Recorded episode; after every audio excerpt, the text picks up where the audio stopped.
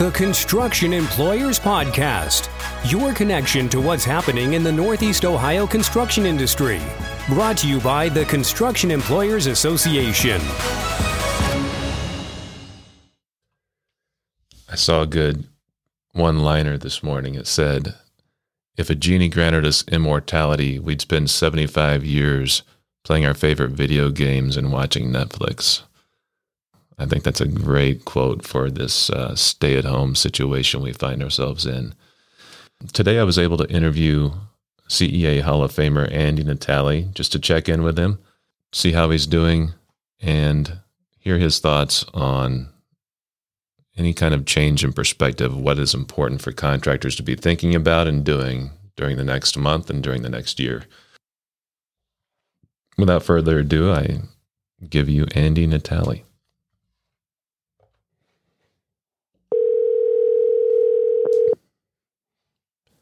Hi, Tim.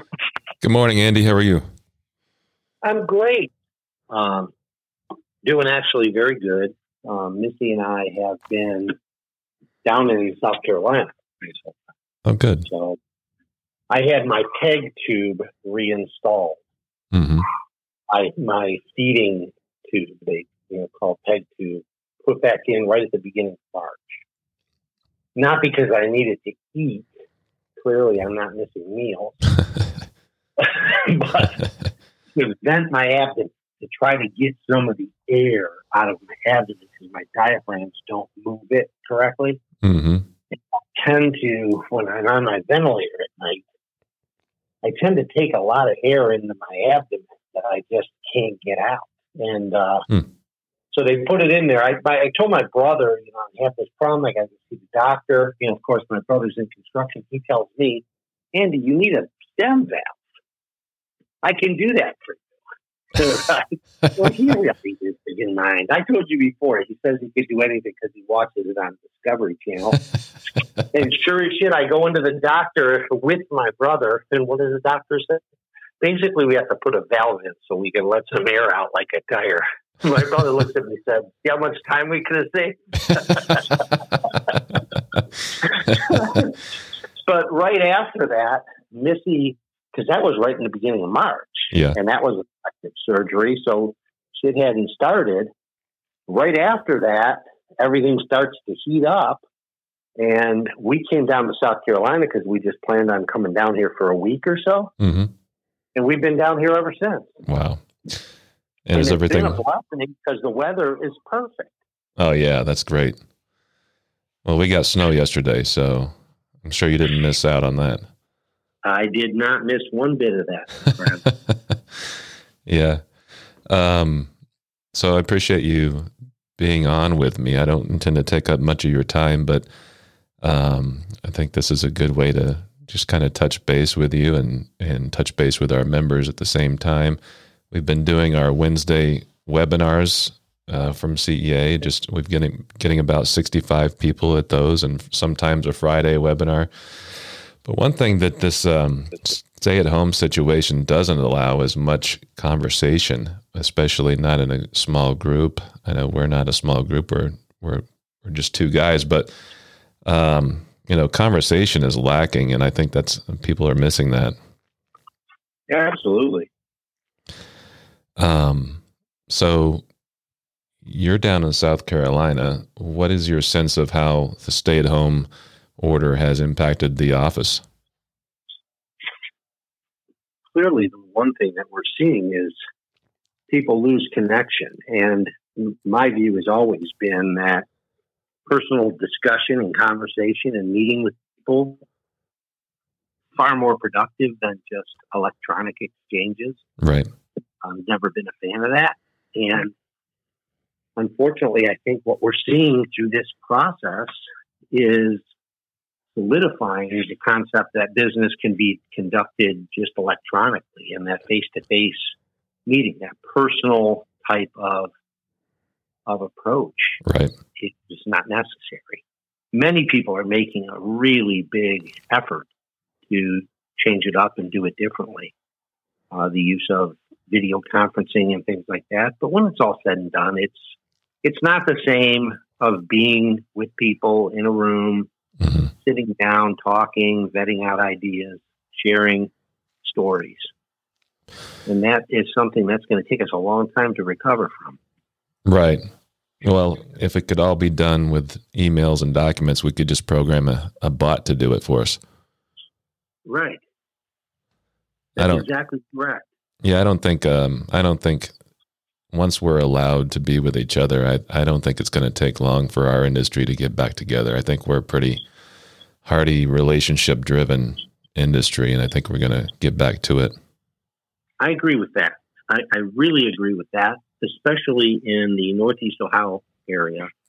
The nature of the relationships, as we have always seen, and it's so inspiring, is the family dynamic of the companies that are family owned, that have transferred in generations. They've been taught that way. They know that way. They know the success of that. Right. They have built cultures that are based on that. Even the national competition that's in in our area, they all operate the same way. They take great pride in their teams and in building their teams and investing in their workforce, and they know the benefit of that. Uh, sure. Uh, people aren't fungible, and because that's ingrained in our construction community. And I really do believe that. I believe that it's a, it's a completely different, hardwired approach to how you treat people and how you conduct business. I believe that this industry, more than any, is going to be one that can adapt and come back to what we know works and works well and treats people the right way. Right. Right. Yeah, that's ingrained in Cleveland, uh, Northeast Ohio contracting community is to value your people. We're not we're not all fungible. We're not statistics. We're we're family. Absolutely, absolutely, and that investment in people, that investment that has taken place in uh, developing minority businesses and helping people that have experienced hardship, it's going to continue because everybody understands that's the right approach, mm-hmm. the way, right way to do things. And in the end of the day, it pays significant dividends to the owners of the business. It, it pays significant dividends to the industry and to the community. And that, because that, and because people really, the construction community, they're committed to that. Mm-hmm. Um, looking forward to that because I think that will be a bright, shining light.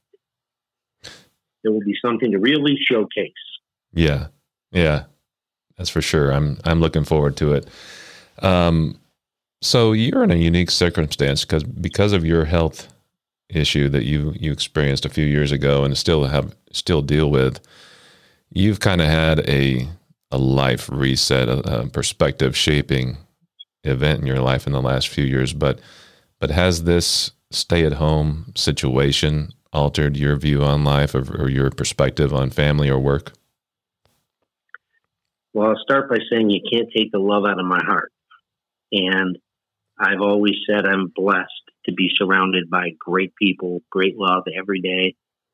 I have always believed and I always see there's not a day that goes by where I don't look and see that somebody has it a lot worse than me. And to be honest, I unfortunately find myself watching a little bit too much of the news. Mm. But what is just heartbreaking is how individuals are struggling. And I watch these lines at food shelters, and it's just, it's absolutely heartbreaking. It's devastating to look at. And you realize I have health issues, but I don't have that problem. And yeah. those are areas where I know and my family foundation knows we can help and we have been blessed to be able to reach out and help and we'll continue to do that. For ALS patients, generally, any respiratory disease, uh, any respiratory infection is typically fatal. Mm. It, it, it doesn't, the disease with respiratory impact many people that are affected by ALS are on respirators and respirator support. I breathe and I talk with a diaphragmatic pacer. My diaphragms are paralyzed. Um, and the device that I use has worked exceptionally well. I'm told that I'm in the top one one hundredth of one percent probably in the world uh, that wow. or benefit from the device as long as I have. And I, I look at it as God's grace. So for me to be isolated, to be working from home, I've had to do that for three and a half years, more or less, mm-hmm. because of my restricted ability to move and to do things. And I get out and meet with people. But it was a little easier for Missy and I to separate ourselves and stay separated, uh, while others, you know, are, it's, I'm sure, a real eye opener for them. I know I talked to my mother, who's isolated in her home, and she's used to being out and talking to people and going to church. It's an amazing change. And the difficulty is nobody really knows when. Right. When is it going to go back to where we can get together?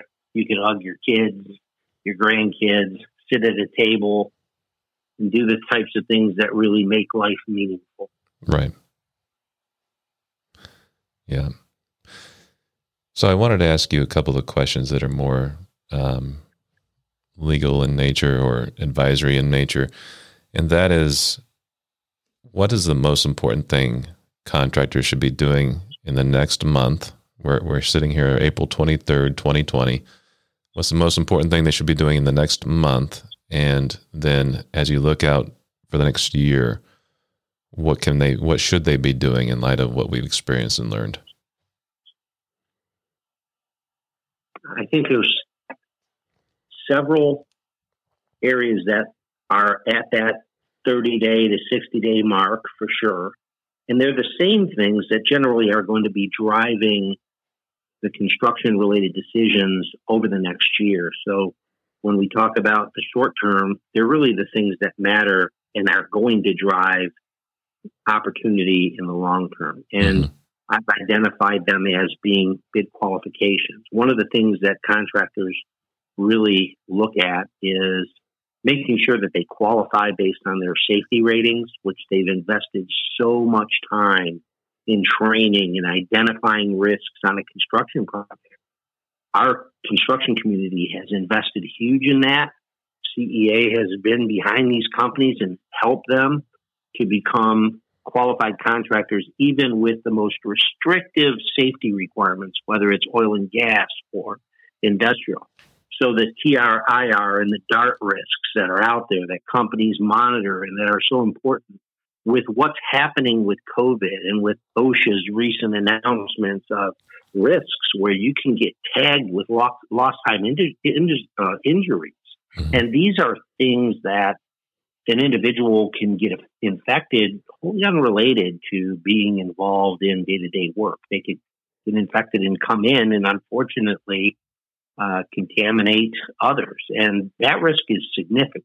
So, focusing on the protocol for verifying the social distancing and doing the types of things here in the next 30 days and over the next several months, because even when we reopen it, it, it, it shouldn't change. Right. There's too much unknown and there's too much risk. And candidly, it's alarming to sit and hear and see it's not enough, or this might not be enough, or it could transmit this way as well. And you just don't know it. Um, the second area relates to what we all understand is crucial for any business, which is your surety and your lending relationships. Mm-hmm. Uh, that market's going to tighten. It has to tighten. Uh, as a result of that, people need to be very proactive with the business relationships, those trusted type relationships on your surety line, on your bank lines, to evaluate what is likely going to happen so that there's no surprise, but also there's no surprise on the other side. Because it's likely that there's going to be some tripping on some covenants or alternatively some cash flow based on certain of the money that's come in, how you've got to report that, even if it might be forgivable. All those things need to be evaluated and considered. And there's a lot of other things that go into it, including who are you going to get back on your workforce once you're ready to gear back up? Mm-hmm. Obviously, companies have worked with great groups of people that they know their productions, they know what they can achieve, and things are changing. So uh, we have that problem as well as the problem of as people come through this and the sicknesses and people reevaluating their life decisions that they have been closer to retirement, you know, whether they're going to do a little something different than come back full time. Right. The market was squeezed for in the first place, right? Yeah, right. Uh, but that surety relationship and that lending relationship, that's a 30 day, that's a 60 day, that's a year and a year and a half out. Um, the contract reviews are also a major area, Tim, because there's a lot of things that people are putting into contracts now, which relates to the whole concept of transferring the risk of what if and uh, how. And those are material shortages in supply chains. Those are the inability to take advantage potentially of what is great fuel savings right now. Mm-hmm. Uh, and all of the issues that come up, I, I, call it more or less what would be the force majeure type evaluation and analysis, that fiasco. But there's a lot of different issues that come into play in terms of what qualifications need to be going into pricing and, and into contract terms and reviewing and understanding those terms upstream and downstream. And that's something that while people are here idled, that should be things that they're considering and, and developing. I know many are, but that right. requires substantial focus. And uh, you're also looking, I believe, at a very need for a very renewed focus on pre qualifications, vendors, sub trades, contractors at all tiers uh, because of working capital. There is no question that we have substantial impacts to working capital, just like what we saw coming through 2008, 9, and 10, uh, where people, once they start gearing up, are going to uh, need to be in a position where they have to evaluate what risks they're willing to take and transfer with individuals that are project participants because we don't know the depth of harm that has happened financially to people. So to be able to focus on that yourself and as well focus on what we want to look at and how we want to interact with our our project participants to evaluate their capacity and their ability to perform without without risking that default risk mm-hmm. and the risk associated with downstream payments. Right. Yeah, it makes sense if, if a person or a company has depleted itself during this cycle, that's a that's a risk you have to plan for. Correct. And it could be that as they start back up based on the capital needs, based on the ability to get money flowing again into the system based on owner lender requirements and uh, what restrictions or things put in place, there could be a delay in terms of seeing cash start to flow. I mean, it's basically you turn the switch on, but it doesn't mean you got cash in 30 days. Right. So funding payroll and funding pension and and funding your material and equipment acquisition, uh, that's a lot of it's a lot of of cash requirement. We normally would see that in our industry up north where certain companies go through and idled for a slower production and revenue cycle in the winters and late fall. Right. But it's never shut down. Now, of course, many of our businesses, they're not shut down. They're still able to work, but we know that many owners have put their programs on hold. We see the lettings declining even in the ODOT market and the county markets. Um, the ODOT market being heavily impacted, one could foresee mm-hmm. just from the losses in gas tax. Right. Right. Right.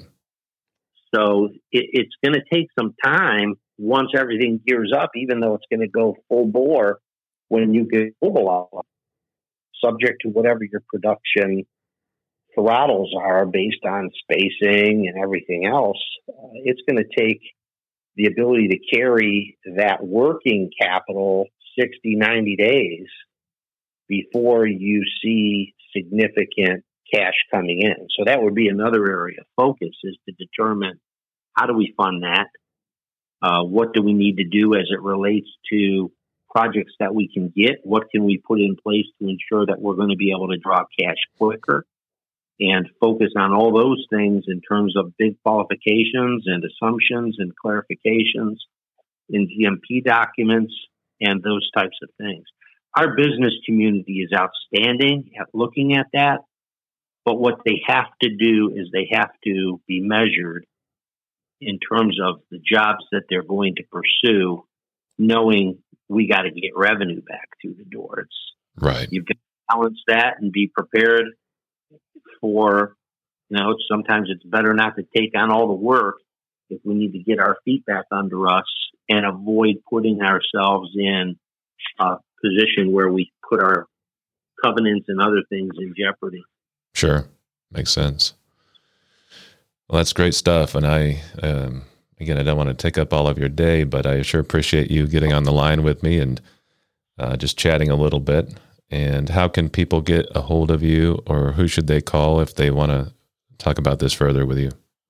Well, the Hahn Loeser construction team and the business team has been very heavily focused on all of these issues all the time, particularly with the COVID. So, Hahn Loeser and Parks, Rob Remington, Aaron Evanchek uh, can be reached at their email addresses and their phone numbers. Uh, the 216 274 2550 general line will get you in and get you transferred. But also, they could always call me on my cell phone. I invite that all the time at 216 299 9156. And my email is a natale, N A T A L E, at hahnlaw.com. Well, thanks again, Andy, and take care of yourself. I look forward to seeing you hopefully sometime soon. God bless you all. Uh, everybody's in my prayers. They really are. Thank you, Tim. All right. Take care. Bye. Bye. Thank you for listening. To find more information about the discussion in this or prior episodes, be sure to check the episode notes section in your podcast app. Get notified and automatically download the latest episode by subscribing to the Construction Employers Podcast in the iTunes Store or in Google Play. This podcast is brought to you by the Construction Employers Association. Find us on the web at www.ceacisp.org.